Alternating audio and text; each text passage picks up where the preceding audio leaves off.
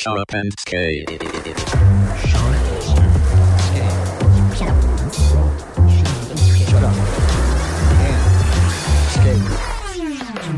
Shut up and skate. Brought to you by Magical Mosh Misfits. はい、やってまいりました。この時間、シャラッパンスケート、ボリューム21。前回20回を超えて、ね、シャラッパンスケート。今回は大人なゲストをお招きしております。えー、一人目のゲスト、インスタント代表、えースケート業界のアナウンサーと言いましょうか。本間明夫さんです。いらっしゃいませ。そしてもう一方、某 N 社からやってまいりました。小杉隆さん。本名言っちゃってるから。はい。はい、えー、毎回ゲストをお招きして、テーマを設けて、ダラダラダラダラと、本当か嘘かわからないような話をしてるんですけども、今回のテーマ、今回のテーマはね、スケートパークを作ろうということについて話してたいと思います。よろしくお願いします。はい。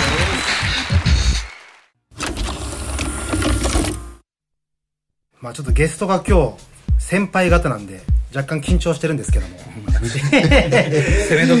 はい。ちょっと一番最初エンジンかかるまでしばらく声震えちゃうかなぐらいの大先輩というわけなんですけども、えー、まず本間さん、本間さんはそのインスタントのオーナーであるんですけども、その前に、あの、僕の一番最初の認識では、やっぱり AGSA とか大会に生きって出てみると、必ず本間さんが MC してるという、もう日本で言ったら本当初代の MC なんじゃないかなっていう。で、僕もこうやって今 MC の仕事とかをさせてもらったりとかしてるんですけども、やっぱ原点は本間さんにあったりして、そこでこう一緒にね、こう喋るっていうのが、もうちょっと緊張でしかないかなっていう。なんかおごるわ。いや、本当に。もうこの声ですよ。この声が、どこのね、大会に行っても、僕一番最初はあの、立川のローカルだったんで、立川の昭和記念公園っていうところで大会があって、で、この声を聞いて、でも、あれこの人毎回いるな、みたいなのが、まあ3回目、4回目ぐらいで分かって、で、いろいろ経験していくにつれて、あ、本間さん、レギュラーなんだっていうか、あ必ずいる人なんだ、この人は。もちろんね、その時、輝いていた米坂淳之介さん、岡田慎さんとかね、そういう大会で活躍していたスケーターも見たかったんですけども、本間さんも気になるみたいな。すごいね。いや、ほんとそういう感じで、あ、毎回いるな、つって。で、あ、インスタントっていうショップをやってる人なんだ。で、今年で、なんと、インスタント、25周年おめでとうございますありがとうございます素晴らしいですよ。ってことは95年からってことですよね。はい。スケートボード自体は始めたきっかけっていうか、なんか、95年にもうショップやってるわけだから、だいぶそれより前ってわけですよね。ちゃんとスケートボードを手に入れたのは、あの、サーフィンを中学生の時、大学生の地元の先輩に連れてってもらって、はいはい。始めて、はい。で、最初の1回行って、揉まれまくって帰ってきて、はいはいで、次もう金がなくて行けなくて。で、先輩が連れてってくれれば行けるけど、はい。自分で金払ってはいけないっていう、はいはいはいはい。中3ぐらいだったと思う。はい。だから、あの、その連れてってくれてた人が、い。じゃあお前ちょっとこれで練習しとけっつって、はい。もらったのがスケートボーあもらったんですもらったんですね。ええー、粋な先輩ですね。うんでも、あの、サーファーのスケートボードだから、やることないんですよ。スラロームとチクタクしかないじゃん。ど、どういう形状の、ね、あの、ボラギノール型。ボラギ、ケツに入れるとスッと入る。そうそうそう先っちょ丸まってて中くびれてて。まあ、いわゆるブレッド型って言うんですけど、はいはいまあそれでフィールとかでっかくってはいはいあまあ面白くないじゃん。で17歳ぐらいの時にちゃんと自分で買ったのがドッグタウンのストリートっていうデッキなんですけど。ストリートっていうデッキ。そうなんです。そうなんです。その時あったんですよ。まだフィッシュテールの時代だね。それが一番最初にちゃんとしたやつ。へー。4万3800円。高っ。超高いんですよ。マジっすか。超4高い万デッキ3800 1円万3000円。グリップテープ1 0ンチ何百円とか。あ1枚で売ってないです。せ センチ売り？1 0ンチいくらっていう 売り方をしてる。東急ハンズで売ってるあのカッティングシートみたいな。そうそうそうそうウィール7 8000円したしね。へー結構コンプリート組むと4万超える。へー。とてもハードルの高いもの高いですね。17歳って言ったら高校生とかそうですね。だ結構お金あはたいて。のみんなどうやってそれを手に入れるかっていうのをなんとか。地元のワルがいっぱいいろんな手を尽くして集めたものをみんなで組むみたいな。ああっていうのが一番最初かな。お店とかはどういう店があったんですか？お店はか買った店っていう。かえーっとね一番最初に買ったのは紫スポーツ上野店、うん。で買ったっす。まだ小田明が行く前だな。っていうぐらいの時代なんですけど それで、えーその後に地元が俺世田谷区なんだけど、はい。で馬事公園っていう馬事公園。まあ今絶対滑っちゃダメみたいなとこなんだけど、はい。そこでスケボーをしててでそこで出会ったやつらとかと広がっていくんだけどで近所にあのスケボー屋できたぜっつって、はいはいはい鈴木ひかりって今グリーンっていうスノーボードのウはい。ェアのお手伝いしてるはい。友達がいるんだけど、はい。それが一番家近くって、はい。で下北にショップできたから一緒に行きましょうよっつってはい。行ったのがバイオレントぐらい、あそれできたばっかりですね。ーできたばっかり。できたばっかりですね、な何年ぐらいですか？年わかんねえな。まだ光中学生だったからな。ぐらいでわもわかんないぐらい。光が中学生ぐらいの時、それで分かった人はもうすごい。ね それ当てたらやばいああ何年ね？っつって。やばいええまあでも95年にはもうショップ始めてるわけですからね。あ全然80年代だね。そうですよね。なると。うん。と思いますええそっからじゃあまあ馬事公園から広がっていったっていう形なんですね。バジ公そうだね。今まで喋ったことないわ。バジ公園っていう キーワードは出したことないですけどそこが一番最初僕もなんか聞いたことあるような気がするんですけどまずでも意外と本間さんがその世田谷っていうのが僕はちょっと意外っていうかはもう千葉インスタントは浦安っていうイメージがあったから最初は本間さんってその千葉の方の人かなと思ってたんですけどよく言われる先週ぐらいにそれを聞いて、本間さんとちょっと別で会うタイミングがね、あったので、はい、あ、そうなんですかっていうことで、その辺のエリアだったわけですよね。ずーっとそうっす。ですよね。で、小杉さんは、ホームタウンというか、エリアはどの辺だったんですか？僕は目黒で、あまあ、世田谷近いのでそうですよね。はい割と近いですよね。ですねでまあ駒沢公園プッシュできるぐらいの距離でめちゃめちゃシティボーイですね。もう実家がその辺。そうですね小杉さんはうんスケボーの出会いはどういう感じだったんですか、そのあれですねボラギノール やっぱり、のボラボラギノール時代。ひもん屋のダイエーでまず買って。80年代だね。ダイエーで売ってたの。ダイエーでまあおもちゃのがあるじゃないですか。その名前もしない警察署がある。目黒通りとカンパチとかぐらいの、今イオンなんだっけなイオンスタイルっていうところで、はい、えーまあ昔からなんか百貨店じゃないですけど。地元のダイエー。当時ダイエー。そこで買ったけどあまあ坂下るぐらいではいはい。何もできないと、はいでまあそれが小学校ぐらいでみんな大抵入り口そんなもんじゃないですか。でも小学校いやは早い早い当当時で小はい学校激早だよ、ね。シティボーイだよやっぱりですね。かなり。シティボーイいやお二方とも。そうですよ、やばい。ででも地元があの大場浩二君ってはいはいはい。腕んといの腕んとい。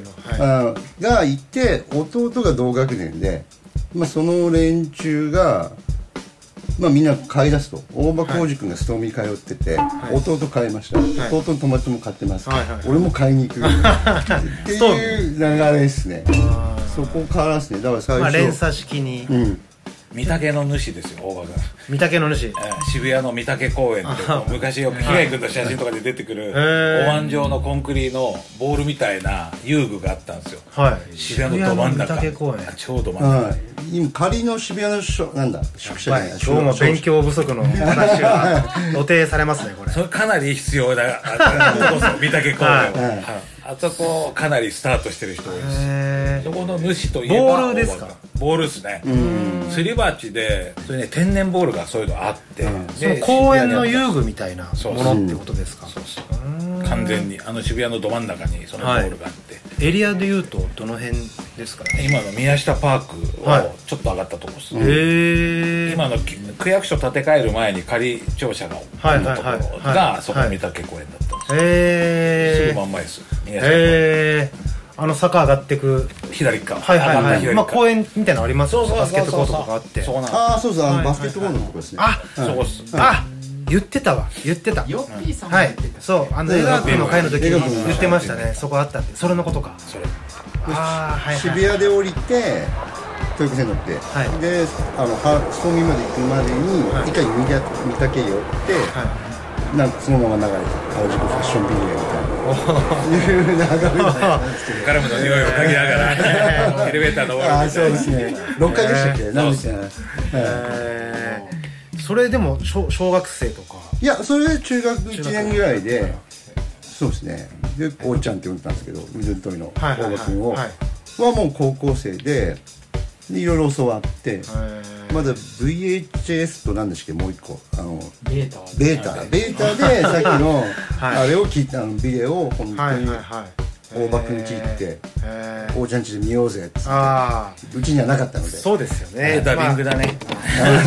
いやダビングでベータ誰で持ってるかんちに行かないと見れない。見えないスケートビデオありましたからね。へえそれもだって本当25年以上前ってことですよね。もう30年。30年経つ30年以上かおも。ー32年。ぐらい前かもしれない僕は10歳か。やばいな。そういうそういうジェネレーションだ。僕今年41の年なんで79年生まれ。全然仲間だと思ってたのに。がっかり。いやいやでも70年ですよ。そうそう。一応一応70年代ラストっていう感じですね僕の年は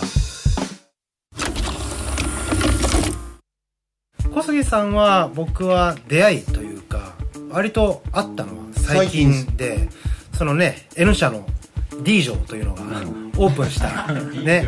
時にオープニング。決 めないでいいでいいよ言いにくいじゃんはい。あれがオープンした時にオープニングでちょっと MC をやらせていただくってことがあってその時にやっぱね某 N 社なんでめちゃくちゃお堅い人とお堅いミーティングを済ませてから MC に臨むのかなっていう感じであの最初にミーティングに向かったんですけどもう出会いからいきなりああ、あのパンってやってポンってやってポンってやってこんな感じだからよろしくみたいな。おーおーみたいな。N 社の小杉さん。ありがとうございます。もうちょっとちゃんとやってくんないみたいなことがあるからで、ビールがそれにあるから、みたいな。ああ、わかりました。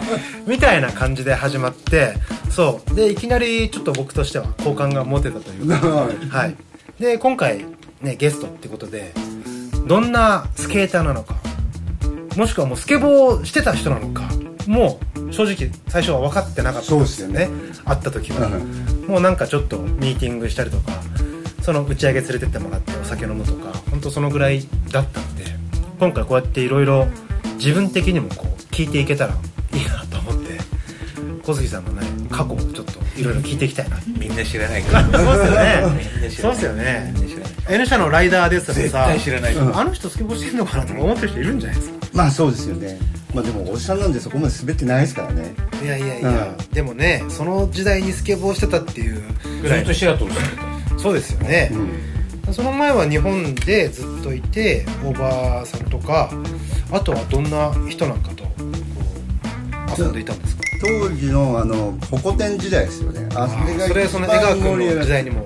江川君より1個か2個下なんですよこれ。うん。で江川君はもう輝いててもうストーミーの江川君みたいな。やっぱうんもうバレンタインデーのランプセッシジャンプランプセッション。の女の子のセッションがあったんです いやすごいバレンタインバレデンタインデーのジャンプランプセッション。なんだよそれやばいわ。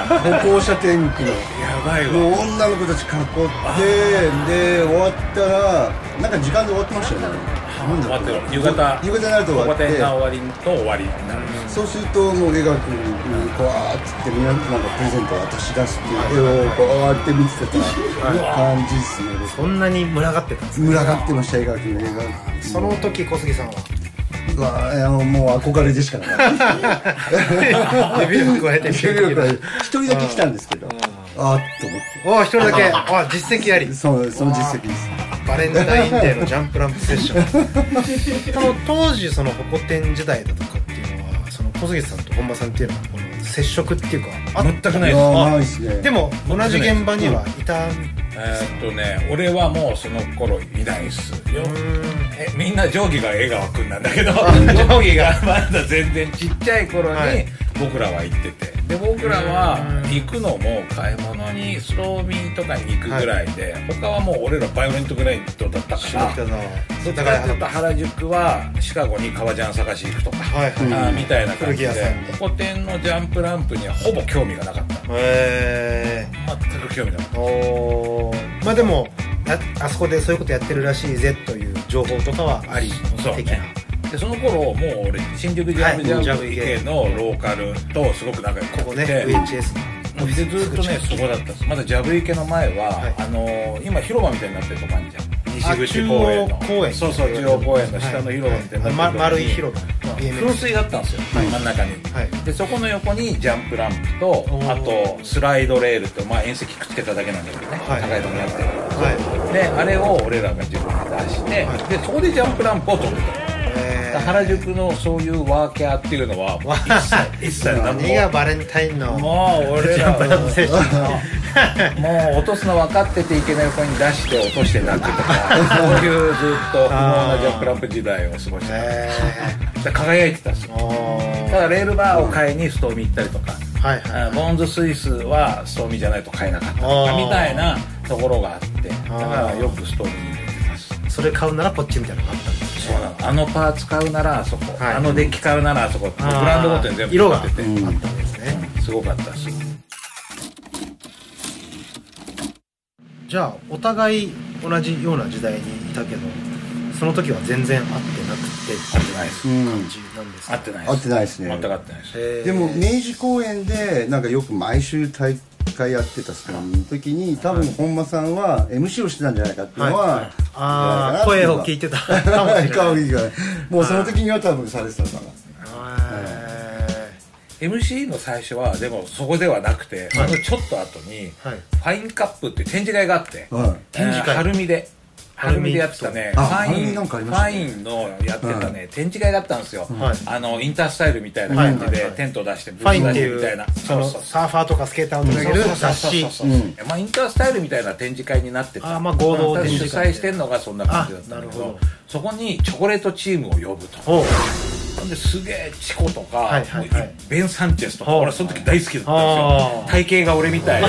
いや忠康みたいな。体型のやつがいてベン・サンチェスっていて、はいはい。大好きで、はい。でそんで俺見に行こうっつって、はい。でその時一緒に、えースケートしてた大根とか、はい。渡るとか杉山拓也とかと、一緒にそのおファインカップに行くんですよ、はい。で大根がその時そのチョコレートのデモの MC を頼まれてたんですよね、はいで会場行って俺うわ見て楽しみだなっつったら大根が「俺ちょっと英語苦手だから本間君 MC 買ってくんね」みたいな。突然みたいな。はい。で俺 MC やることになっちゃってえーファインカップで。そうそうそう。晴海の。でちょっとおまあ英語は喋れるわけじゃないんだけど、はいはいはい。でそこでちょっと MC をやらせてもらって、はいでそれを聞いてたカリストの藤原社長が、はいはいはい。その時 AJSA のはい。がっつりやってて、おー。で MC がちょうどいなくなっちゃったタイミングで、はい。うん。でそこで本間君どうなのって推薦してくれて、はいはいはい。で呼ばれてはい。MC やってみないって横山さんに言われて、えで AJSA の事務局長に誘われて行ったのが96年、から始まおー。へえじゃ MC やってる時はもうインスタントはあって96年そうそう始まったとこですね、えー、全くこうミラクル MC 歴もじゃあもう24年。ってことですね。そうだね。出ますもんね。本間さんの落ち着いた声はね。でも MC って馬場じゃないですかなんか仲間内でイベントって必ずあって、はいでイベントやるときには必ず MC とか DJ とか、ジャッジとか、はいあーいろんなこう必要なパーツがあって、はい。で MC ってね結構馬場なんですよ。誰もやりたがらない。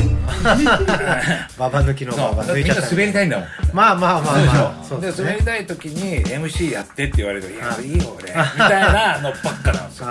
でも誰かがやんなきゃ、そこは進行しなくって場が作れなくって、だからその時に頼まれてで俺スケボー別にそんなうまくもなかったし、はあみんながそれで楽しいんだったら俺やるよってつもりで MC をやり始めたらいきなり AJSA スパルタ塾におー。追い込まれて込まれて。半端なかったですよ。その前はいなかったんですかねそういう。えっとね森てっちゃんっていう。ああ、うん。ジェッツ。ジェッツ。ジェッツ森が結構ずっとやってて。なるほどそうああわかりますね。そうね。ジェッツちゃんっていうちゃんがなんか仕事の都合かなんかでちょっとできなくなっちゃうみたいな時にね誰かやらないって時のタイミングだったなるほどみたいですねあの人も古いですからね。そうですね。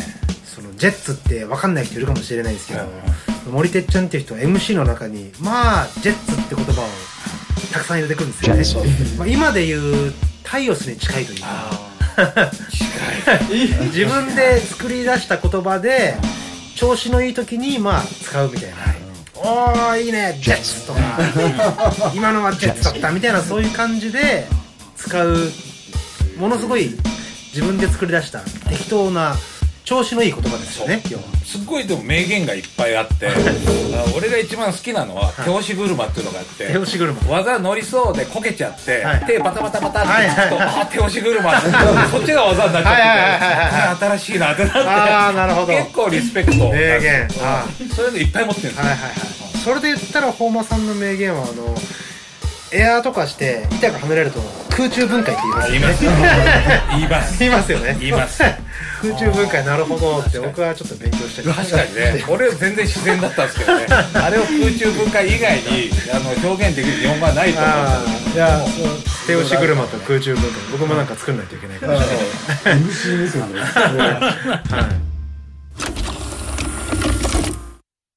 じゃあちょっと曲曲聴きましょうかね。はい。小杉さんえー、曲。何がいいですかって聞いたと思うんでね真っ暗とマイウィークです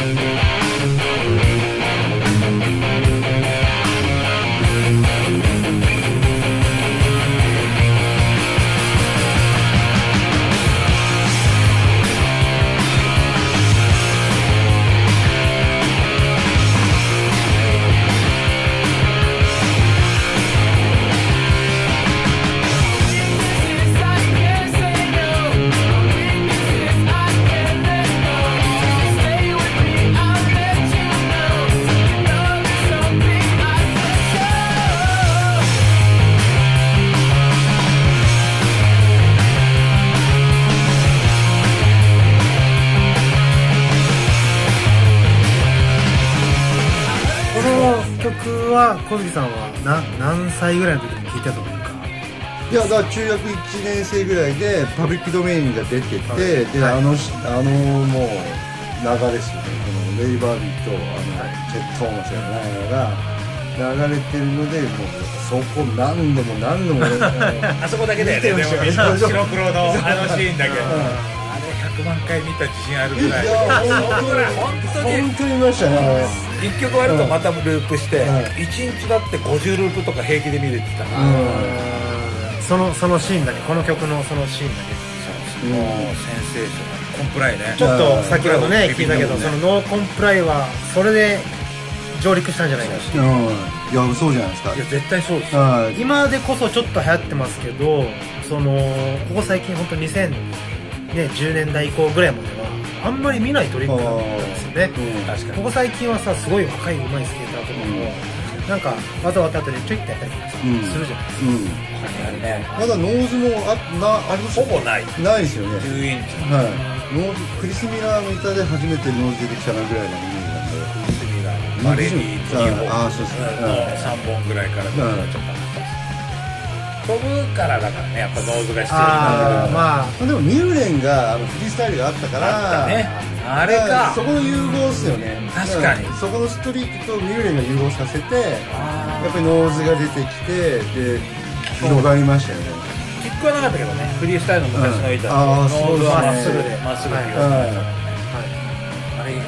がるあれ俺が念なんだよね、一回なんかスラッシャーかトランスで、ミューレンが作ったトリックの特集みたいな。あーまあリストみたくなそう、世界で初めてでもほぼミューレンがやったトリック。ほぼほぼだですよね。その回し系の技は、ほぼもう超ビビったんですよ、うん。はい。はい全部ミューレンじゃんってなって、はい。うん、あれもう衝撃的だった。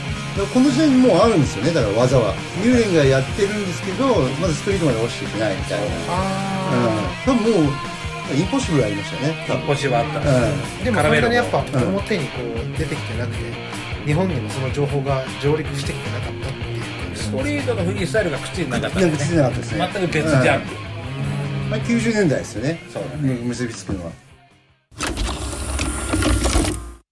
まあ今回ね25周年ってことで聞きたかったのはショップも始めたきっかけなんかもちょっと聞きたかったショップはまあぶっちゃけ大学卒業して俺就職活動からスケボー閉まっちゃったんですよ。押し入れの一番奥に。大学3年生の時に。もういいやってなったんですか？もういいやじゃ,、うん、じゃなくてね高3の時に俺親父が死んじゃうんだけどそれで、えー、まあ親父死んじゃって家庭大変な中でちょっとグレちゃったんですよ。俺今までグレてなかったのに。そのタイミングで。で3ヶ月アメリカ一人に行ったりとか、はい。3ヶ月インドネシア行っちゃったりとかなんかこうグレて放浪してた時があって、はい。はい。でそれでもあのおふくろを養わなきゃいけないなってなってやっぱり大学行こうってなって、はいはいはい。で大学を土下座して、えー親の遺産で生かしてもらっあてー。でそれでこう形になんなきゃダセえなっていうのがあって、もう俺ちょっとスケボーやめるわってなってうん。でも捨てらんなくてそうでお尻の一番奥に布団の下に隠して でスーツ買って革靴買って就職活動始めるんですけど、へで就職決まって、え1年目2年目ぐらいでサラリーマンはやっぱり向いてないなってなっちゃって。223とかっていうことでいや俺ね二浪してるっすから放浪放浪の時代があって、はいはい24ぐらい、はえーでもうサラリーマン向いてないってじ気づがついちゃって、はい。突発的に会社辞めちゃって。はい。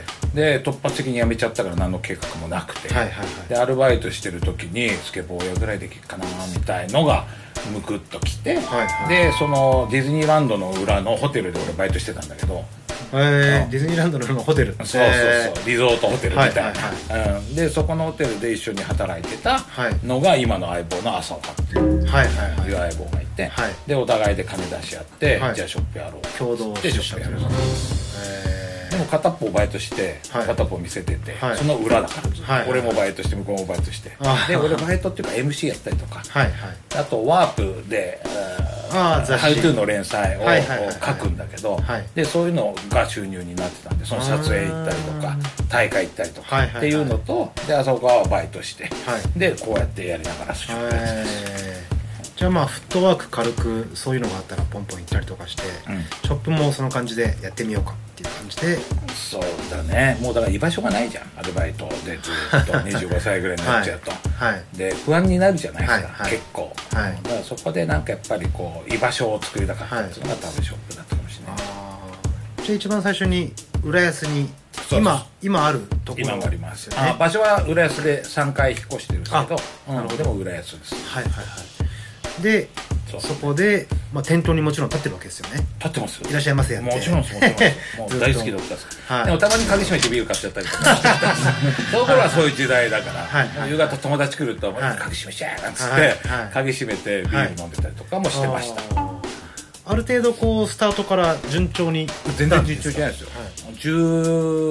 12年ぐらいずっと赤字ですよ。へもう12年間ずっとこう赤字の累積赤字がこうやって増えていく感じです。ー へー。やばい時あったっすね、へー。じゃあもう順調とは言わず本当にそういう赤字を繰り返して。でもうん。やめずにそうですね。10年以上続けて。そうですね。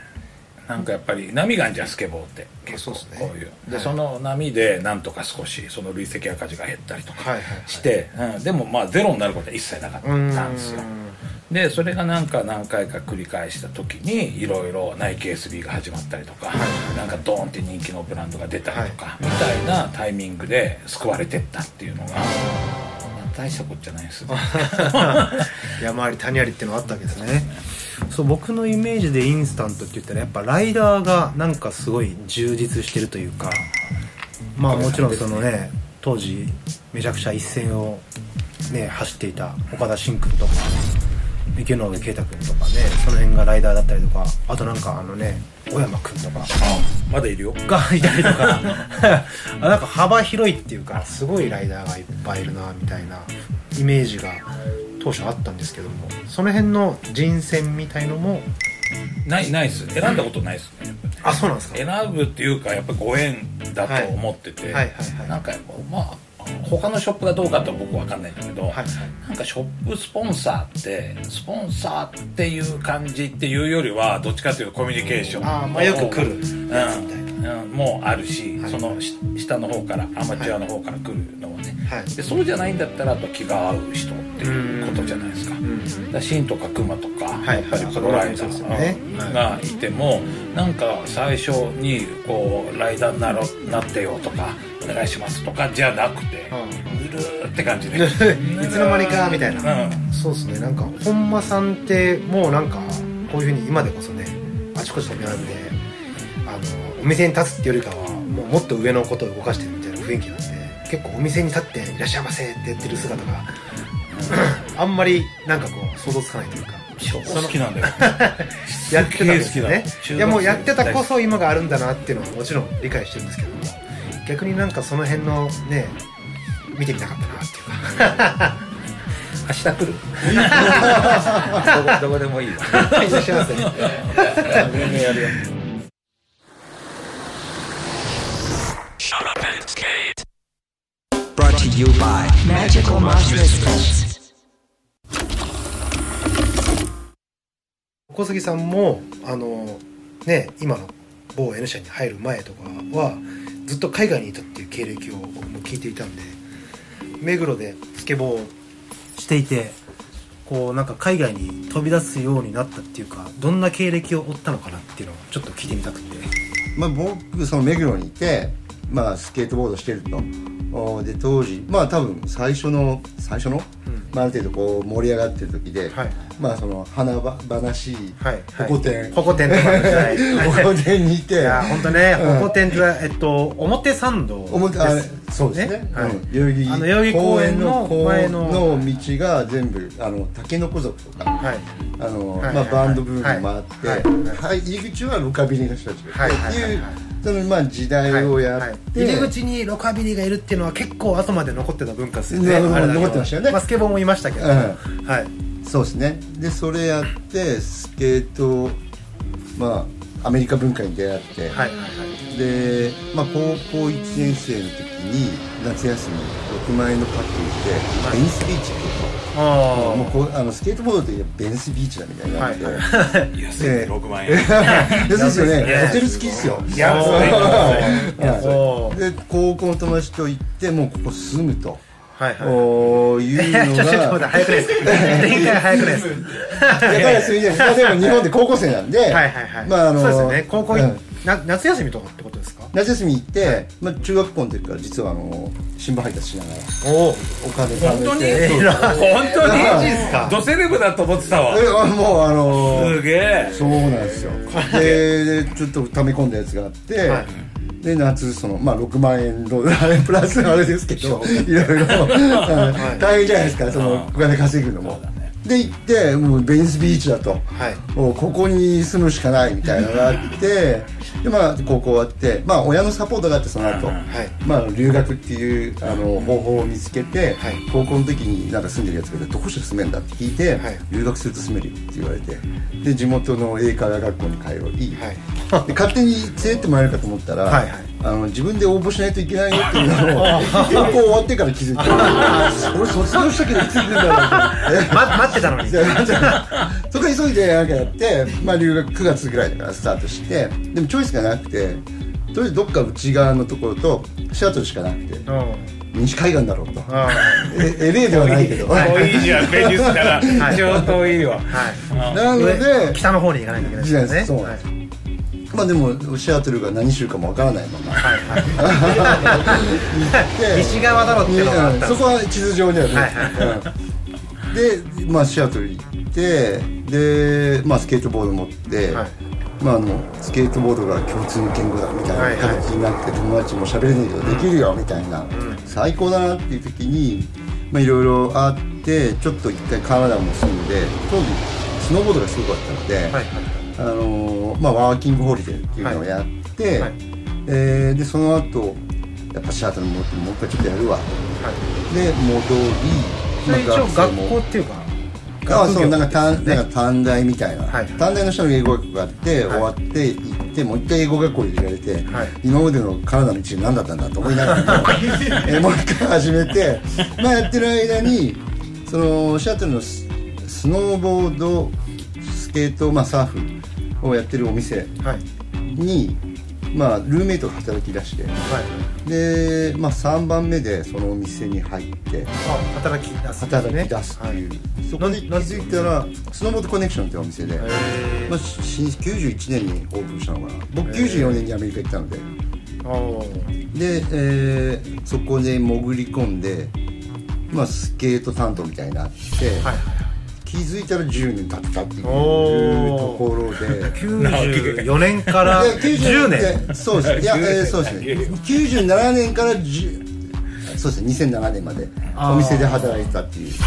いや97年から2007年までだいぶいましたね。いましたね。結構最近じゃんだいぶいまし2007年そうっすよね。結割と。構最近。本当に。たそうですね。もうでも13年前ですけどね。まあまあまあまあまあそうですけど今さっきまで話してたのちょっと80年代後半ぐらいそっからしたら2000年代はいうんはいえー、じゃあ10年間そのスケートボードコネクションっていう店で働いてたんですか？スノーボードコネクションってお店あごめんなさい。ででスケートボード担当はい。でスケートボードコネクションって T シャツ作ったらすげえ親に怒られて。っ ていうのがあるんですけどあのでもやってて 担当だからね。まあ、まあお店って何でもやるんじゃないですか。広告作ったりイベントやったりみたいな、でゴースケートボーディングデーが多分2004年ぐらいでカリフォルニアで盛り上がってるわけですよ、はいはい。エメリカかなんかがやりだしてて、もうすごい映像がこう見えてくるっていうか、はい。この人数で滑ってるなっていう放送族から、あれシアトルでやりたいと思って、もうサーティフィフスっていうスケートショップがあったんですけど、はい。一緒にゴースケートボーディングで盛り上げなきゃみたいなのがあって、はい。あの暴走族感をやりたくて。あ みんなでガーップッシュして。でそれをやるために一人であの夜店終わってからシアトルの街中プッシュでやりながら、はい。どこの道走らせたらいいみたいなのをやって、はい。丘の上からお店があのベイエリアだったんでそこにとりあえずバーベキュー飯を用意しとって、はでちょっとなんかランプみたいなの置いときゃ、い。とりあえず飯で飯食わせて、そのショップ主催で、はい。でとりあえず丘の上でみんな出会おう、うん。で丘の上でなんかエレメントかなんかビデオ出しちゃってそこでみんなで見よう。はその後はじゃあ下で待ち合わせねみたいな形で下っていって。下っていっていう、はい。はいそれがもう最高に良くて。はそれがね2004年とか5年なんですけど最終やっとそこまでのシアトルのシーンを持ってこれたなみたいな。とりあえず何か食わせりゃいいんですよ。なんか食わしてなんか飲ませて。ホットドッグなのかハンバーガーなのか,、はい。飲ましてで場を作りゃみんな来るわっていうのが、その方程式を知ったわけですね。でアメリカ人じゃなくてもできんだと。ああそうですよね、はいのがあって結婚も向こうでして、はい。日本人なんですけどね、はい。1年住んで、えーいろいろ、まあ、もうそろそろ帰ろうかなって言って、帰ってきてスポーツで働くんです。よああその2007年までいてそこで日本に帰ってきて、就職っていう形そうですね。いやあのクレジットカードも作れないんで。結構その経歴とかもなかなかあの知ってる人少ないっていうかそうですね。N 社の小杉さんってで通ってる。そうですね。まあそこでも一人舞台だったので結構好きなことやらせてもらってそうですね。5年いたのかな。長えな。もう5年いました結構はい。はで好きなことやらせてもらってっていうのはなんかやったんですか？こう丘の上で食わしてみたいな。あの英語喋れるからはいはいはい。で代理店のないブランドを持ってくるみたいな。あーあの結構あの幅広く。っていう感じですね。まあ日本の仕組みがよく分かった、はい。うん、あれもでかいかもしれないそうですよね、うん。でそこからの後に N 社に行くそうですね。行きましたね。それが2007年から5年後だからその2012年とか。そうですね。そんぐらいですね。一気に最近になってきました。最近だね。はい。飛びましたね。最近だわ。2012年。2012年。ああ8年前そうですね。一回 N 社入ってまた辞めてまた戻ったんですけどね。あそうなんですか。そうそういうことがあはいったんですそうなんです。は B 社挟むっていう。はい。B 社 B 社はい。B 社挟みました。B 社ちょっと教えてもらっていいですか？P, P, P でスノーのあれなんで、はい。スノーの商売の B 社はビートン。はい。はいはいはいああじゃあ結構なんだかんだもうじゃあずーっとその業界でそうですね。やってきてるっていう感じですよね、なので新聞配達以外はもうそれなんじゃないそうですね。はい。なのであの最初に道場で会った時も、はい。別にもう回しちゃうだろうなっていうの分かっているので。あのもうじゃあこれとかででディルロッチですよっていうのだけやっとけば、はい。い、いっていうのは分かってるんです。その方程式に僕もはめられた。なるほどあビルスかみたいになっちゃった。他の上にビールがあればあとは下ってくるだろうと、はい。その場合できたら。きっと回してくれるだろうっていうまあもちろんねこの経歴があってそれっていうのは今初めてやっぱ納得できたというかああの時のあの感じは こっから来てるんだなというのが今分かりました。ありがとうございます本当。一応今回テーマでねパークを作ろうっていうのがあるんですけどもスケートパークを作るっていうことに対しても本間さんはめちゃくちゃ貢献してきた人というかやっぱりなんかもう何かあったら本間さんに相談しようみたいなフォーマットはちょっとできてる感があって。例えばこの間の三重の松坂にできたもう日本で一番でかいだろうっていうようなパークも、まあ、3年ぐらい前ですか？できたの2年前2年前、うんあの時もねあのライム君とかが多分やってたと思うんですけどもなんかちょっとインタビューとか見たらちょっと話がでかくなりすぎちゃったんで本間さんとかに相談してみようかなみたいな感じで本間さんがそこから加わったみたいな流れがあったんですけどもやっぱそこの基盤というかその最初に作ったスケートパークってあの浦安です。そうそうそう前浜っす。前浜。その時はもう俺がそのライムの立場で地元の愛好者代表っていう立場でやってて、まあショップもあるしパークできたら絶対盛り上がるからそうですね。いいだろうなってことでもちろん動きますよね。そうそうはい。でもやっぱりその前にはストリートスケートをやっぱり注意されてはい。滑る場所ないのに、うん、何言ってんねんっていうはい。やっぱりこう跳ねっ返りがあって、はいはいじゃあお前せめて滑る場所作れやっていうところのスケートパークを作ってもらいたいっていう動きを始めて、はい。ほんでそのスケートボードパークを作ってもらいたいって言って始めた時に、はい。あのー突然スケートパークできちゃうんですよ浦安にん？突然できちゃうの俺ら何にも聞かされなくて何の話もなくって、はい。突然ポツってスケートパークできちゃって。それがあのパークですか？あその全前身。はいはいはい。2個前ですね、はいまあ、一応僕ら署名集めて出したりとかしてたんで、一応それは議会が受け取って、はい。それを役所に回って、はい。で役所が勝手にどっかのパークみたいのを自分たちで調べて、はいはい。勝手に作った。へでまず敷地の形がなんつうのかなかまぼこ型。かまぼこが上から見て、はい。そうです、はい。でかまぼこ型で、えーミニランプがここにありましたそれが、あのみんなが言うファッキンランプですああスーパーミニランプ、はい。スーミニって呼ばれてる。あのーペットボトルぐらいの はいはいはい。あのコーピングでいやそう。上に2センチ そうそうそう。前はゼロっていう、はい。はい。超強烈なミニランプができてて、あのーもう多分企画間違いみたいな感じでなんでこんなの作ったんだよってやつなんですけどなぜかそれをクロートがめちゃくちゃ好んでそうだね。はるか遠くからそれを求めていくスキモンが増えたっていうほぼ壁みたいな。ノーズ当たるっすから。そう。ノーズ当たっちゃう。完全に。完全企画ミスなんだけどそう。ファッキンランプ。っていう。僕は数ミニって呼んでましたね。あ数ミニもありですね。はい。スーパーミニランプもありです。その弟子とかそう。ああいうやつあでもちょがっとストリートだよね。だからそう。ねミニランプじゃないよね。そうそうそう。オブジェクトとして捉えてるってことそう。なるほど普通のミニランプじゃ体験できないようなそうね。エグさを感じれるっていう。あれをミニランプだと言い張られ、はい。そしてこのかまぼこ型の上はバンクトゥバンクがあったんですけど、はい。はいはいなぜかこうかまぼこ型があるからバンクがこうなってるんですよ、あヒップみたいな ヒップじゃない。フラットが長いの。フラット長くってバンクがこうやってついてるの。はいはい。バンクがなんて言うんだろう。まあそのお椀型にはいお椀型に沿っててまっすぐいけないってことですよそうそうまっすぐいけない。バンクがバンクなのにラウンドしてるってことですよね。上から見たらでプラットフォームも結構長いんで、はいはい。バンクトゥバンク絶対できないバックはいはいはでこのはいはいかまぼこ型の上は全部芝生なんですよ、いはいうん芝生なの上があじゃあ飛び越さなくちゃいけないのに飛び越えれない。絶対無理。長い。絶対無理。っていうのができて市が勝手に作った。把握できたんだからお前ら街中で絶対スケボーすんだああそっちか。ふざけんなお前ら、はい。い、くらかかったと思ってんだ。みたいな、はい。はい。ノリの高圧的な感じだったんですよ、はいでそこで多分ね俺火ついたんですよ。ああふななるほど。何も聞かずに勝手にしてって、はいはいはいはい。追いやりやがってってはい。なって、超この時に俺怒ったん怒です。よったんですね。ね、はい。怒ったんだけど、怒ったって絶対通用しないじゃないですか、はいはい。彼らは。役所なんで、はい。だから役所の人たちをおにどうやってスケートボードパークを作らすかっていうスキームをはい。ものすげえ考えて、はいはいでその時にやっぱり役所と議会の関係性だとか、はいはい市長は区役所のトップというよりは政治家なんだなとか、はいはい。なんかそういう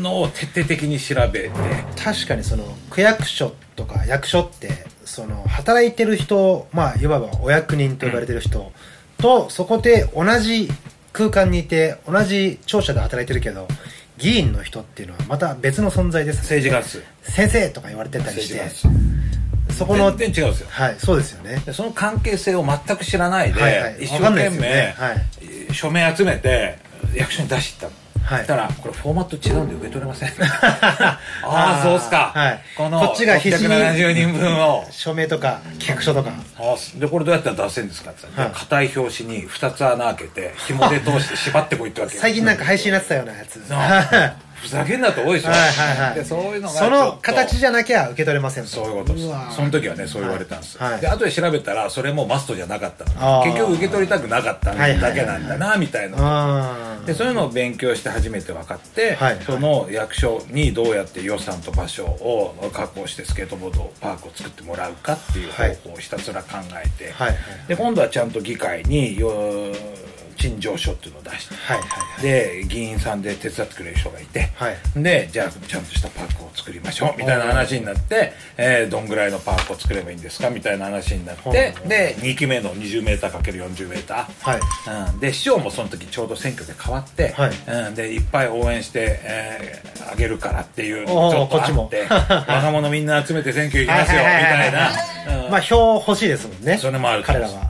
うん。でその時の市長がすっごく熱い市長で、はいはい。あ世の中変えてやるぐらいの市長だったからあー香原朋美とか、はいはい。大仁田敦とか、はい。まあ 選挙の応援で来ちゃうような市長だったんですよ。でへ今までのおじいちゃん市長をひっくり返してその若い市長になったっていうタイミングで、ー浦安の。うん、でパークを作ってもらいたいっていう話をもうへでその時にできたのが今のこうミニランプがあってカーブボックスがあってマニュアルがあって、はいはいはい。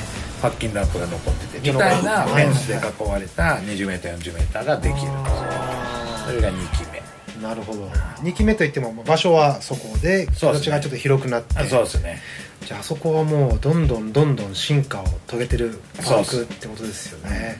あれですよね、新しいパークになってリニューアルしても、前のものが残ってるっていううんうんうんのがメモリアルなんで旧前ランプの前前前回ぐらいのはいはいはい。横横浜。浜のへー。会でファブリックのはい。小島君。小島君はあはあはあは言ってましたね。あ進化してった感じ進化してて前のものが残ってるっていうのがまあそうですね。すごいあそこは素晴らしい。小島さんはあの新横の今の規模をあと3つ欲しいって言ってましたからね。そうだね。全然できると思う 共感してくれる人がそこに。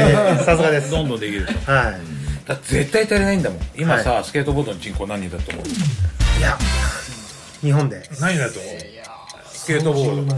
30万人。はいなの？何ええそんないるいやそうですね、まあ、10万人。10万人？10万人。10万人、うん30万人もいねえのかなってちょっと、何人だ正式な出ないいつも数字の数字が見えないのが。見えないね。はいでなんで見えないのかって話になるんですけど、あの大体他のねスノーボードだとかなんとか自転車とかっていうのは小売店協会っていうのがあるんですよ。はい。うん、です例えばそのメーカーサイドでやってる協会もあったり小売店協会っていうのがあって、はい。出荷数とか生産数とかって細かく把握してるの、はい。ただ日本のスケートボードってメーカーがあったり代理店があったりガレージブランドがあったりなんだりで、その総数をつかむことができないんです、はい。はい。絶対できない。そうですよね。で AJSA のお協会ではオリンピックがあ決まった時には交渉40万人ぐらいはいますっていうふうに協会がオフィシャルに発表してた。はいはい。でそれはいろんな代理店と付き合いがあるから各代理店のお仕入れた数、販売した数数みたいのをいろいろ精査して大体40万人でしょうっていうのをはいはいはい協会として発あ表した。一応そのデータを取ってというか。そうそう、はい。でそれがオリンピック決まった時だから3年前4年前。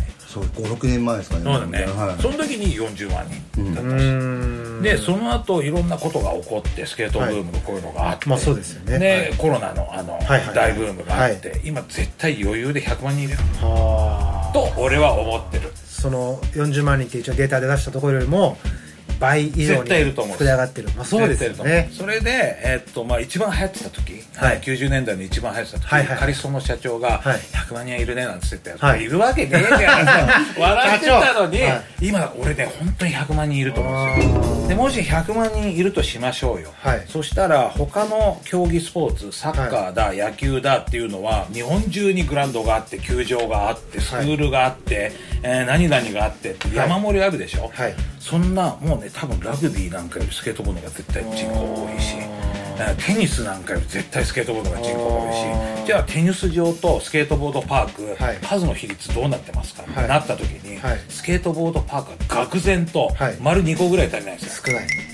全然少ない、ありえないぐらい少ないあー。人口比に対して。人口に対してそうなんですねでそれにみんな気づくのが多分俺オリンピックのフェーズだと思ってて、オリンピックで堀米雄斗頑張りました、ね、はい。はい白井空頑張りました、はい。メダル取りました、はい。女子のボールメダル3つも取れました、はい。はい。で、えースケートボードって男女男女ではい。12個メダルがあるんですよ金銀銅金銀銅っていうのはいはいはい。がストリートの男女であって、はいはいはい。で12個の全部のメダルのうち多分ね俺6個ぐらい取れちゃう気がする。ででもそういうレベルですそういうレベルなんです。今。ほんで他にね日本は体操強いバレーボール強いはい水泳強いって言われてるけど、総数のメダルの中で半分メダルごそって取れる競技なんか他に何もないんですよ、でしょ？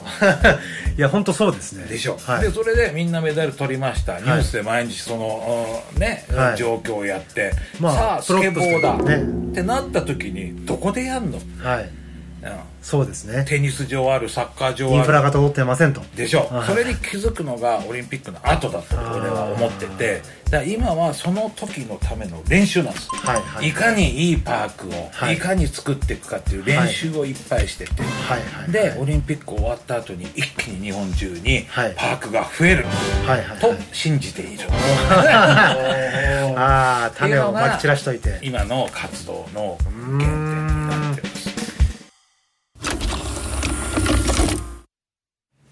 ぱでも室内だなって改めて思いました。おおはい。おー。そうだよいいよねいいよねあの僕はけあのアメリカで、はいワシントン州はカリフォルニアと違うんで、はいあの結構ノー。スウェストはボー。ル傾向があるんですようーん。でいた当時やっぱりパークやっぱりなくて同じようなムーブメントが起こってて、はい。テニスコート見てみろと。あの人いねえじゃないか、スケートこんなにいるなら。どうしてスケートパーク作らないなっていうこのお店にいて、はい。そういうお父さんたち、はい。ペアレンツ・フォースケートかななんか、スケあっていうのが団体があって、あえー、片やグラインドラインってあのーシアトルのパークビルダーなんですけど、パーク作る集団ですよね。建設しまくりの。勝手に作るんですよあの人たちは。うん。でそのコンクリート台を T シャツ売って渡してたみたいな、はい。でイベントしてお金集めてコンクリート台を稼ぐっていうのをずっとサポートしてたのであのスケートパークのそのノースウェストのカリフォルニアではないあのボールの、あの動きをずっと僕10年間見ててまあなんかバーンサイドとかもろそれですよね。でつ勝手に作っては潰され、うん。で勝手に作ってはまた潰され、はい。でもいつの間にか街に認められるところまで。行くっていうバーンも言ってた通りバーンサイドもそうだし、シャトルも同じようなことが起こって、はい。この動きねえなと思ってて日本帰ってきて、はい。はい。はい。あのーあんまり動いてないなって。で本間さんがそうどう動いてるか僕も当時知らなかったので,、でコンクリートってところがすごいポイントだったのではい。あのノースウェストでは。はい。で多分もう木から変わってきましたよね。そうだね。はいそのコンクリートで滑るっていうことに変わってきて、で日本帰ってきて、まあ、その動きはねえなと思って。で、まあ、こんこの前道場のあれもあって室内があって、あれデザインしたのはオランダチームなんですよ。オランダチーム。オランダのはい。はいスターリングプロジェクトっていう会社で、はい。えー彼らが、まあ、デザインしたっていうはい。形なんですけど、またアメリカとは違うパーク作りをそこでクルーたちからすごいなってくるんですよ、はいはいオランダじゃあもうスケートパークはもうスイミングスクールと変わんねえよと。お室内に入れて、はいはいはい、えーなんか指導員かなんか何人か置いて、はいえーでも水入れ替えたりしないから逆にあれだろうと。うん。スイミングプールプールはプールだけど、うん。はいで同じように多分雨が多いんですよ。はいはいオランダは、はい。あーなのでそのまあある程度規模感を持ってでもか狭いからオランダも。はい。そんなに東京と多分変わらないぐらい、ん。いい狭いところで場所なくてでも室内で、はい。でやると。いうアイデアを聞いて、あはい。そういうことだと。で子供たちのレッスンがあって、はいはいで大人の時間もあってみたいな、あーいう新しい考えを聞いて、はい。あこれは室内だなと、はい。おーっていうのも改めて最近思って、はい。はいはで彼らは常にアップデートしていくと。はい。あのおある程度、まあ、半年なのか1年なのか新しいものを常に作っていくと。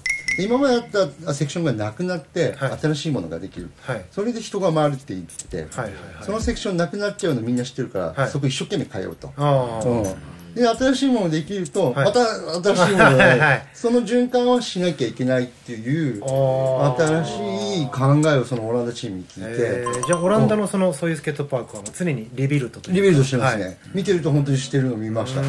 まあ、このコロナで結構いろいろ大変だったの見ましたけどでそういうやり方があるっていうのを聞いて、あとそのチームがさんが言ってたプラザってはい。いうところで、はいはいフランスのリパブリックってはい。いう駅の上に、えーもう駅前ですよ。駅前プラザですよ、はい、はい、駅前ボルコムはあのストーンを石で作った後にはい。いきなり浮き出したのにしたためで、はい。で次からこれだと、はい。でもうフランスパリの市長はこれが大もう、はい。お気に入りだと。今まで。ああもうね 小池さんがそれ気に入ってくれたら っていうことですよね。今までまあなんか、まあ、ちょっとたむろしてたはい悪い奴らがいたけど、はいそこに子供たちが来て、いはいはいはい。えーでツアリストも歩いて、はい。そこで飯食ってるローカルもいて、はいはい。えーっていうのがもう街と融合してる。はいはい。っていうのがあって、はい。これがどんどんもう4つぐらいできてると。はい。あの駅上がれば地下鉄の上上がれば石畳の上でこれができてる。っていうのがあって、それも聞いてはいはいでもそれだと、はいはい。おーで豊洲も。はいこのこれやりたいと、はいはいはい。石畳というわけにはいかなかったんですけど、はい。まあ、そのアイデアを、まあ、NBM のはい。木村さんはいに頼んで、はい。えー書いてくださいと。あ柵に関わりたくないとか、まあ、その室内のもちろん話もあるんですけど、はい。そのプラザっていうところもはい。やっぱりやりたいっていうのがあって、はで融合させてで柵を作らないからデザインで解決しようと。ーはい。で周りは芝生で、はいはいはい。えーちょっとこうアンジュレーションってで,、いうかはい。ね。で外出ていかないようにしたりとか、はいはい。まあ、なるべく飛んでいきにくいように作るという。そう。はい。っていうそのルパブリックも同じようなことをしてて、はい。あのデザインで解決してるんです。よ、はい。階段から上がってくると、まあ、こういう柵があって階段のところあるんですけど、そこに板がいかないようにちゃんとマニュアル台をこう置いてあげて、あそっち板飛んでってもその駅にあれしないとか、あマニュアル台がブロックしてくる。ブロックしてくれるっていう。そんな近くにあるの？もう本当俺上がったらどうあの映像もあるんですけど、え行ったことないんで何とも言えないですけどね。ね はい。い。やそうですね。視察ねうん。してほしいですね本間さんに準備してきてもらった曲がありまして、えー、本間さんに準備してもらった曲 SOD のフレディ・クルーカーであり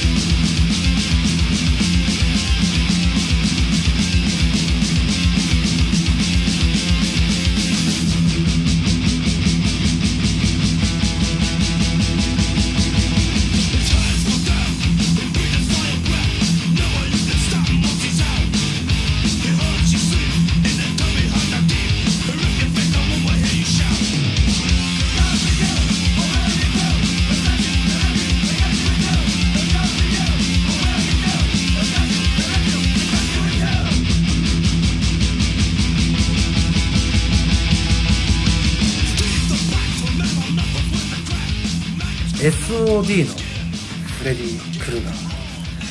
えー、本間さん的にはやっぱ思い入れのある曲っていう感じ。です去そうねギター弾いてて、小学校ぐらいで交通事故でそれびっくりなんですけど両足折るんですよ。小学校でうん。交通事故で両足折る暇じゃん。で通販であのギターかなエレキギターを買って、はい。でなんか原稿とかこんな高いんだよ、当時の通販の何千円かのギターだから、はでフォークギターより原稿高いエレキギターで、あのギターの練習をして、はい。それから、えー結構ギター好きで。はい。その時やっぱり通ってたバイオレント・グラインドはそういうパンクの、はい。まあ、ミスフィッツとか、はい。まあ、そういうのいっぱいあって、はい。でそこの中でもちょっとこうハードコアパンクっていうのちょっとスラッシュメタルに近いですね、走り的、はい。これはどっちかっていうとなんかノリが好きだったっていうか、はい。そのはいハードコアパンクのこうおいおいおいみたいなのじゃなくって、はい。ちょっとこうスキルフルなんですよ、テクニックが。メロディーもあってみたいなコードは単純なんだけどスキルがすごくって、はい。16分音符のカッティングとか、もう当時なかったっていう。するもんね指が。本当に。腕とかつっちゃうんですよ、はい。でこれを普通にライブで、ギターものすごい下げて、すごいフレット広いやつで弾くっていうのがかっこよくってギター目線で好きだった。なるほど。まあ憧れというか。しかも SOD って Stormtrooper of Death っていうバンド名なんですよ、はい。たださっきのジャケ見てもらうと分かるんで、はいはいはいはい。 Speak English or Die っていうタイトルなん で俺ずーっと SOD を Speak English or Die だと思ってたんです。なるほど。なるほどはい。大話題。そう。である時あれ？って、はい。うんそれを指摘してくれたのが、はい。T9T の大滝さんですね。あさん。まあさらっとしかも、はい。うんそれあのストーントゥーポーですよ。みたい。な、はああそうなんすか。みたい。なもう顔とか真っ赤になっちゃうぐらい。恥ずかしくなってやばかったねえー。もう20年ぐらい多分いろんなパークにこう携わってきてるわけじゃないですか。その作ることとか、まあ議会の人とやり取りするとか。う、でそのやっぱ第一歩っていうのは署名っていうのがやっぱ基本ルーティーンなんですかね？違います。一番最初は逆に署名ない方がいいです。うん。やっぱり地元に住んでる愛好者としてはい。スケートボードパークが欲しいという陳情書を議会に提出すること。あこれが多分ファーストステップ思いをぶつけるってことですね。うん、そういうことです。うーんで議会に出たら仕方しないですから、はいはい議会の人は、はい。うん。ただそこに署名がついてるとそれを受け取った人たちは政治家なんで、はい。うん。あこれ票につながるかもなってあ言って応援してやろうかなって思う人はもしかしたらいるかも。しれない、はいはいはい。で議会って委員会があって、はい。例えば建設委員会とか、は教育委員会とかい。ろんな委員会があって、持ち回りなんですよ、はい。議員が。で俺今回あれだって建築建設委員会の委員長だみたいな、はい。でそういう人がスケボー好きになるとまあ話早いですねで結局議決だから、はいはいはい。スケートボードパークいると思いますか？って議長が言って、はいはい。ピーってやって5人中3人ぐらい手を挙げれば、はい。もうやる必要ですねってことになる、はいはいはい。でも議会がやるのはそこまでなの必要ですね。までしかやらない。でそれを役所に投げるわけあお役人の方に。そうっす、はいはい、そう先生たちが。そう役人は、あー場所がねえとか、はいはいはい予算がねえとか、はい。あーみたいな、はい。こう、はい。はい。こねくり回してはい。動かないんですよ、はいはいそれを何やってんねんっていうののががまたこうやってスケーターたちのそういう役目ってことですね。ですね。これは確かに分かりやすい図式かもしれないですね、まずはその議会に話を持っていって委員会で認めてもらうようにしてで動かない役人たちをスケーターがついてって委員会では話が通ってんねんぞっつって。あれどうなってんねん。お前ら何やってなんでカサベなんだそれわかんないけど。わかんないけど。まあいいけどね。はい。っていうのがなんか一番こうゼロから始めるんだったらセオリーかもしれない。で今は結構スケーターが議員になってたりとか、はいあースケーターの知り合いが議員だったりとか、はい。なんかいろんなパターンがあって役所で働いてたりとか、だから昔たちとシチュエーション違うけど、はい。役所はねやっぱり予算の話になっちゃうから、はい。なかなかそこで予算取るとするとハンコいっぱい待たなきゃいけないし、時間もかかるし、はい。あんまり。であとは市長への手紙とかああの今役所のホームページとか、はい。市役所にポストがあったりとか、はいはい。なんかいろんなこうシステムがあって市長に直接意見を言える、やり方があるんですよ、はいはいはい。それで市長に「これお前今作んなきゃお前分かってないわ、ダサいわ」はいお前市長やろって、はい。お前日本中にもあんのに うちだけないんやで。これおかしいやろっていうのをはい。市長にもガンつきする。関西弁で。ガンつき。ガ ンあーいや確かに直接声を届けるっていうのは絶対大いい丈夫だと思う。ですよね。そこに議会のその挙手で、はい。えー認認められました、はい。で市長がちょっとやる気になってますみたいのがはい。組み合わさるとはい。1年縮まるかな、できるまで、うん市長のトップダウンであれやれっていうと。はいはいはい。早いです、早いですよね、じゃあちょっとこれを聞いているね自分の家の近くにパークが欲しいと思ってる皆様。まずは市長に声を上げてみてはどうかと。うん。あの道場できたきっかけっていうのはその小杉さんの発言みたいなのがあるんですか？いやもう作るってことになってて。うん。で作りますよと、はい。そのタイミングで戻ってきてうん。じゃあ作ろうかっていうとこから。その N 社から B 社に行って N 社に戻ったタイミングで そこがその話があったっていう感じなんですか？そうですね。戻ってくるまで待っててくれて、うん。えー。もうその時はそのインスタント本間さんと N 社の小杉さんっていうのは割と密なというか。前のタイミングで一緒に仕事はさせてもらってて、はいはいそうですね、ま前のっていうのは？その前辞める前に、ああ、B 社の方でってことですか？その前。にい ああの方でや違う。第一あ第一第一 N 期のああそうですね。はい。はいはいはいお台場開けるタイミングですね。はいそう。そうああはいはいはいはい。あ。4年5年前。はいはいはいはいはい。はい。インスタントお台場店インスタントはあのさっき発足の話にも触れましたけど今やインスタント浦安があってお台場があって吉祥寺があって千葉があってえー渋谷。渋谷に最近できてでそのお台場のタイミングでまあ小杉さんと小間さんそうやっていろいろ仕事するようになってっていう形。そうですね、はい。そのタイミングでしたね。まあそうですね。本当すごかったですよね。あのまああのスペースで。あのスペースであそこまで楽しくというか、うん。デザインもそうだったし全部何が画期的かっていうとあそこのパークの女の子の使用率が、うん。多分世界最高です。絶対世界最高ビビるぐらい、うん。はいはいはい。結構あったよね。34そうですね。三そういや 30, 30何パーセントありますね。まあその高野が引っ張ってくれたっていうコミュニティがちょうどでも女の子のコミュニティがで出来上がるタイミングでしたもんね、そうだね。であそこがいい形でまあそこをしっかりやろうっていうのがあったから、30何パーだよ、すごいですね、うん。全パーク利用者数のうちの女子が。はいすごいことですよね結構ねすごいよ、うん。週末わーっているパーク行って3割女の子いるかって話。確かに。いやそこはじゃあ出会い系パークっていうんじゃなくて出会い系パーいやあの楽しい。いや有料にしようそれそうそうそうはそれは有料だえっ、と、わたしくんの I love スケートパークっていう会があって、で、そのわたしくんの紹介が、スケートパークをキャバクラと勘違いしてるわたしくんですっていう紹介で、で、そこで出た話が、東京で一番の出会い系スケートパークは、ヤゴだっていう話があったんですよ。ヤゴってあの、うん。室内のミはいランプ、ミランプ。あそこではスケーター同士が出会って結婚とかまで行ってるケースがあるみたいななるほど。ことがあったんですけど、道場はそれ超えてたっていう30何パーセント。リサーチ結果。いやでもねあの確かに女の子いたっすね。スタッフにもやっぱね、うん。いたし。まあ女の子だけの時間を作るとか、うん。やっぱりあの、まあ、狭いスペースだし、はいはいはい。っていうところとちゃんと、まあ、女の子たちの声を聞くっていうところを、声を聞く、うんはいはいはい。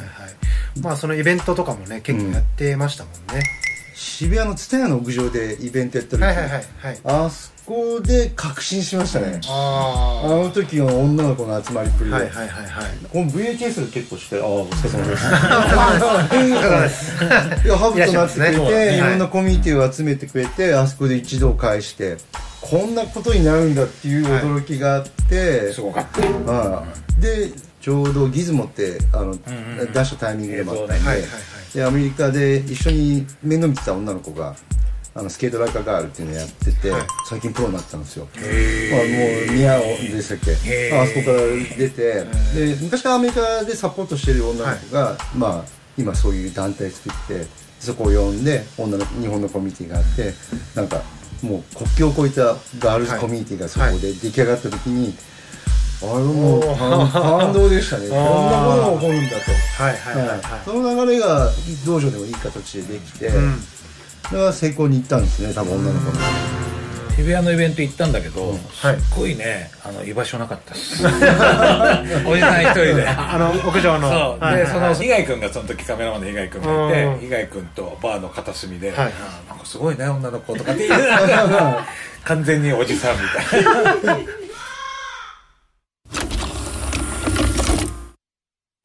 俺あの今考えてるのは、はい。滑る場所は規模とか内容じゃなくて数作った方がいいと。思う、あー。絶対、はいはい。俺が今声を大にしてはい。掲げてるのは、はい。あの駅前パーク計画っていうのは俺が勝手に一人で進めてるのがあるんだけど、はい。秋葉みたいな、い。駅前に広場があってちょろっと滑れて24時間誰でも入れてスケーターじゃなく、い、ろんな奴らがごちゃごちゃ混じってて、うんプラザみたいな。行きたい時行って、はい。帰りたい時帰って、はい。みたいなちっちゃいスペースを日本中にいっぱい作るのが、はいはい。今一番求められてる形だと思うのね。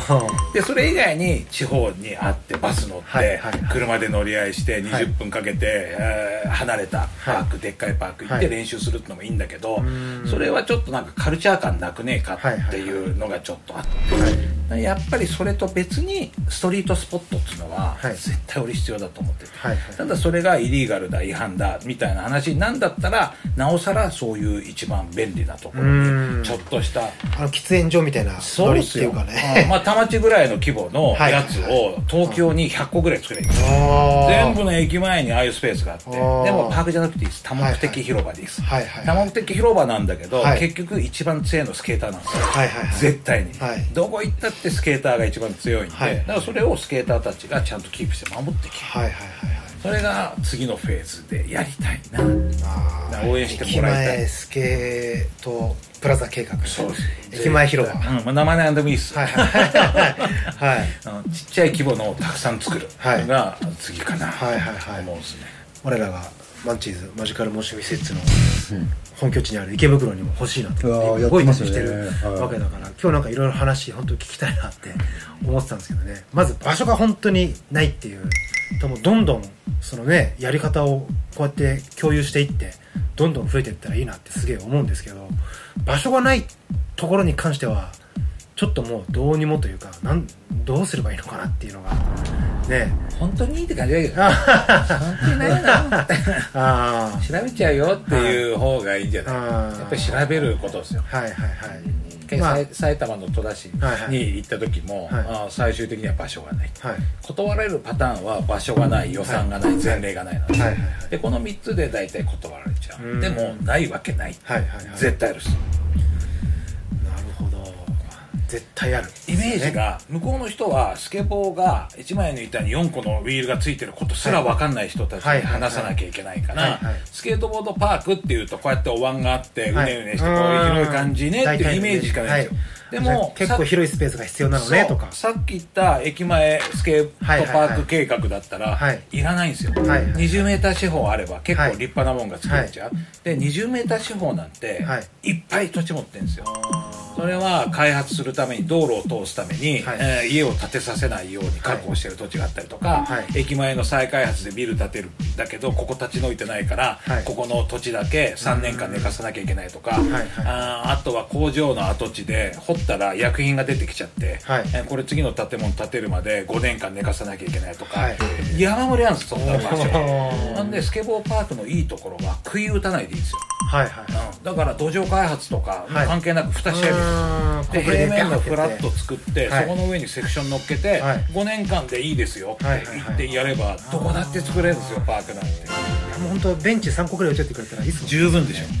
もう完璧じゃないですか、はい。路面だけ綺麗にねってはい。頼んどけばいいだけの話でさ、だそういうものをいっぱい作れるくせに向こうの人はそれでいいんだっていう頭がないわけ。あだからこっち側もそういうのももう選択肢の一個ではい。とても重要なものなんですはいっていうちゃんとプレゼンテーションをした方がいい、ーなるほど。うん。もうカリフォルニアのでっかいパークみたいなもんだこけれはね場所がないって言われたら終わりですねあれそれはそうだってなりますよね。うん。20メーター20メーターで十分できますよ。前浜のあそこ20メーター40メーターですからそうっすね。駅前計画いいですね。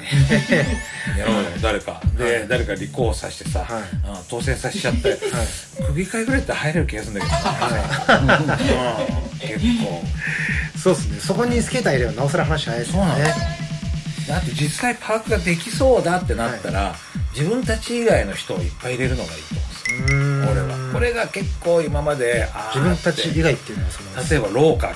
ローカルの人たちでもうじゃあ役所がじゃあパーク作りますよ、はい。で君たちいろいろ考えてください。ってなった時にみんな一生懸命考えるんです、はい。粘土でこうやって作ってみたり、あー図面描いてみたり、はい。でも造形は造形のプロがいてデザインはデザインのプロがいて、山盛りいるんですよ、はい。そういう人たちが、そういう人たちをフルに使った方がいいです。ネゴシエーターはネゴシエーターがいて、はいはいはい。プランナーはプランナーがいこるんです。こっち側のブレインとしてそういうことなんですよ、それを使わずに地元のスケーターだけで輪っかになってああでもないこうでもないって話をして、はい。そっから何出てくんのはいっていうのが最近見てて欲しいなって思っちゃうはいはいはい。ことですよね、もっと巻き込めと。そういうことです、はいはい。いろんな人を巻き込みましょうって。なるほど。どんどん新しいことがね、うん。生まれてくる基盤となってるのはやっぱりパークだからねパークを作ろうって話ですよね。なんかやっぱりさカルチャーじゃん？欲しいのって、でなんかカルチャー感ってなんかこう勝手に生まれるもんだとずっと思ってたの俺、はい。勝手にムーブメントがあって、はい。勝手になんか音楽とかいろんなもんが組み合わさって、グラフィティだとか、街の不良だとか、はい。いっぱい組み合わさってカルチャー感ができると思ってたんだけど、最近そのパークをいっぱい作ったりとか、する流れで一番こう理解できたのは、はい。勝手にできないですカルチャーって。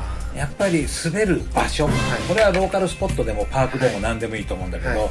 あと地元のスケーター、地元の人たち、はい。プラスショップ、この3つ揃わないと多分カルチャーできない、田舎にでっかい広大なパーク作っても、はい。ショップがなくって、はい。地元の熱いイニシアチブ取れるようなやつがい。なかったら、はい。それ無駄、ーはい。うん。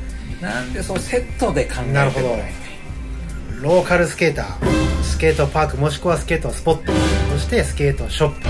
このトライアングルってことですね。絶対必要。いやーこれは確かに説得力ありますね、パークだけ作ってもダメなんですよ。はいはいはいはい。関わってきたそのスケートパークの数とかってどのぐらいあるんですか？そんなねえんじゃねえかな。7件ぐらいかな。でも最初から全部。あ関わってるっていうのは。いはい7個ぐらいかあー。まあでもそれの規模が結構でかいですよね、なそうだね。まああとはね完全に関わってなくてもアドバイス求められたりだとか。あそれ結構あるんですそよれはあるでしょ僕もだって聞きましたもんね「浜さん」っつって結構ある「どういうしたらいいですか?」みたいな。ね聞いてほしいっす。別にこれは俺、まあ、仕事だと思ってないから、はい。どっちかって言ってやっぱ滑る場所増やしたいからやってるんで、はい。はい。聞いてくれれば全部教える。全て全て教えますいや皆さんパークを作ろう。これでおおみたいな、はい。みんなでやってさバンバン作っちゃえばいいんだよ、はい。同時に日本中にさ300個ぐらいパークがい。いやつザーって出しちゃったら、はい。超楽しいぜ。それに加えて駅前広場計画もねはい。進んでいって、堀米言うと2万人ぐらいできるよしたああ2万人やれたら恐ろしいですね。そんぐらい。金メダル1個じゃ足んなくなっちゃうんですよね。はい イニシアチブを取れる。スケートボード。ファーイーストじゃ日本なんて、はい。そうっすね。アメリカが。本場はアメリカだから、はい。でファーイーストの日本が、はい。このスケートボードのシーンを、はい。イニシアチブ取ってくなんて、はい。はい。これは夢があるね。本当にね。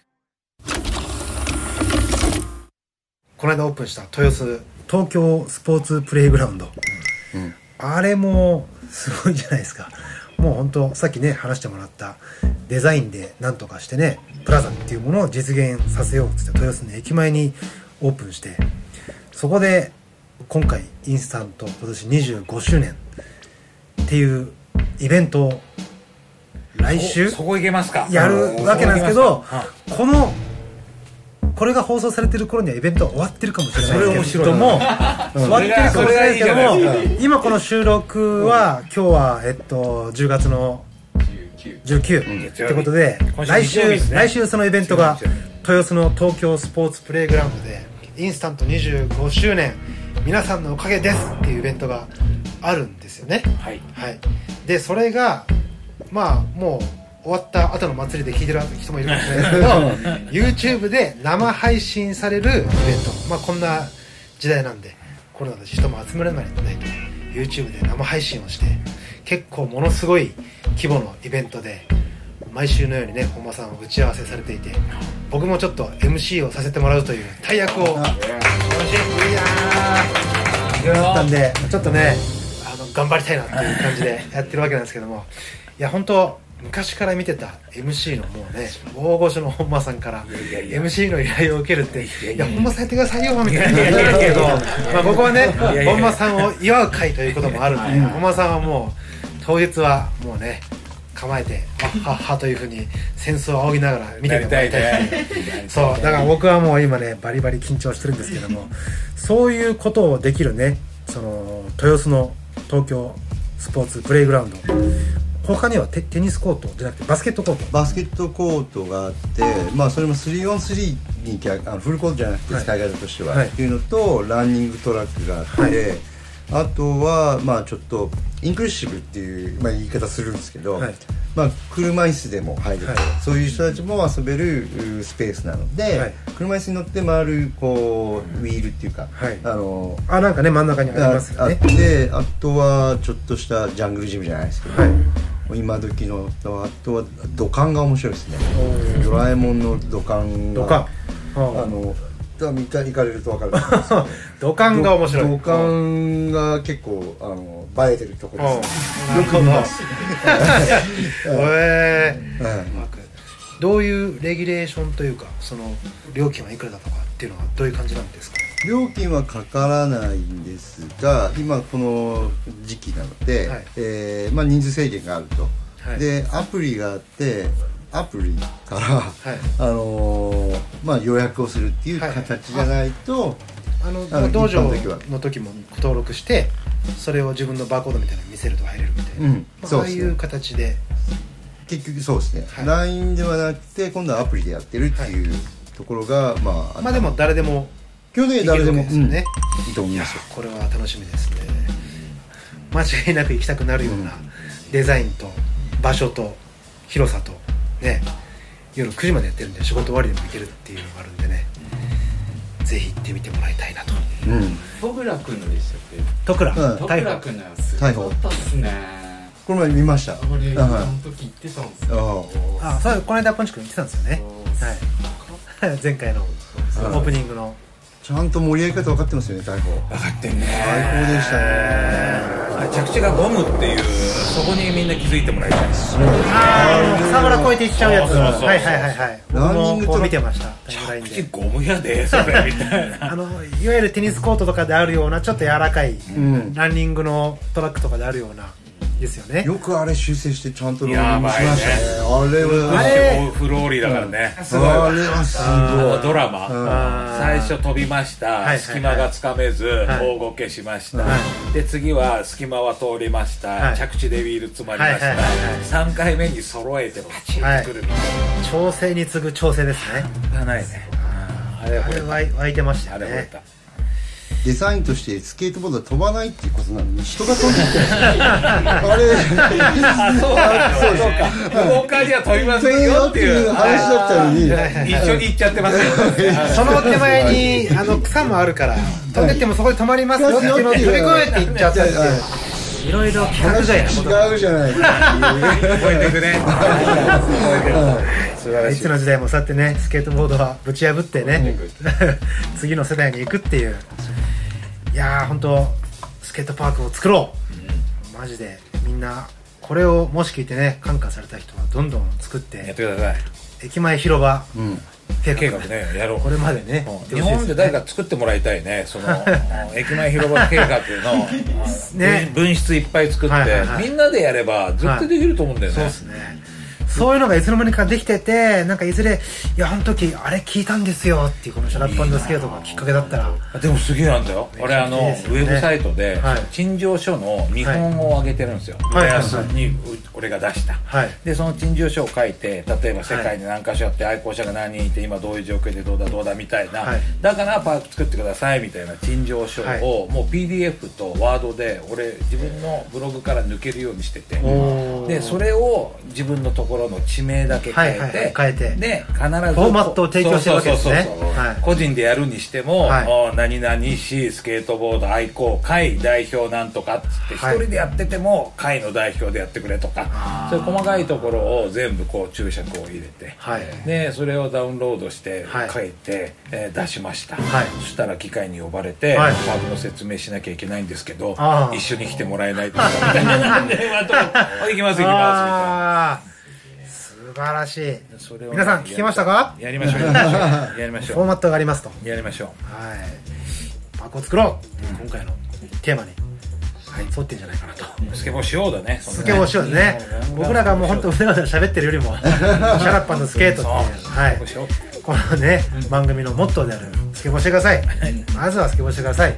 ということで Shut Up And Skate ボリューム21今回のゲストはインスタント本間さん。そして N 社の小杉さん。ありがとうございました。ありがとうございました。先輩方先輩方緊張しっぱなしです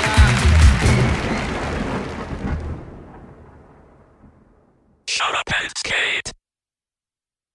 Brought to you by Magical Mosh Biscuits.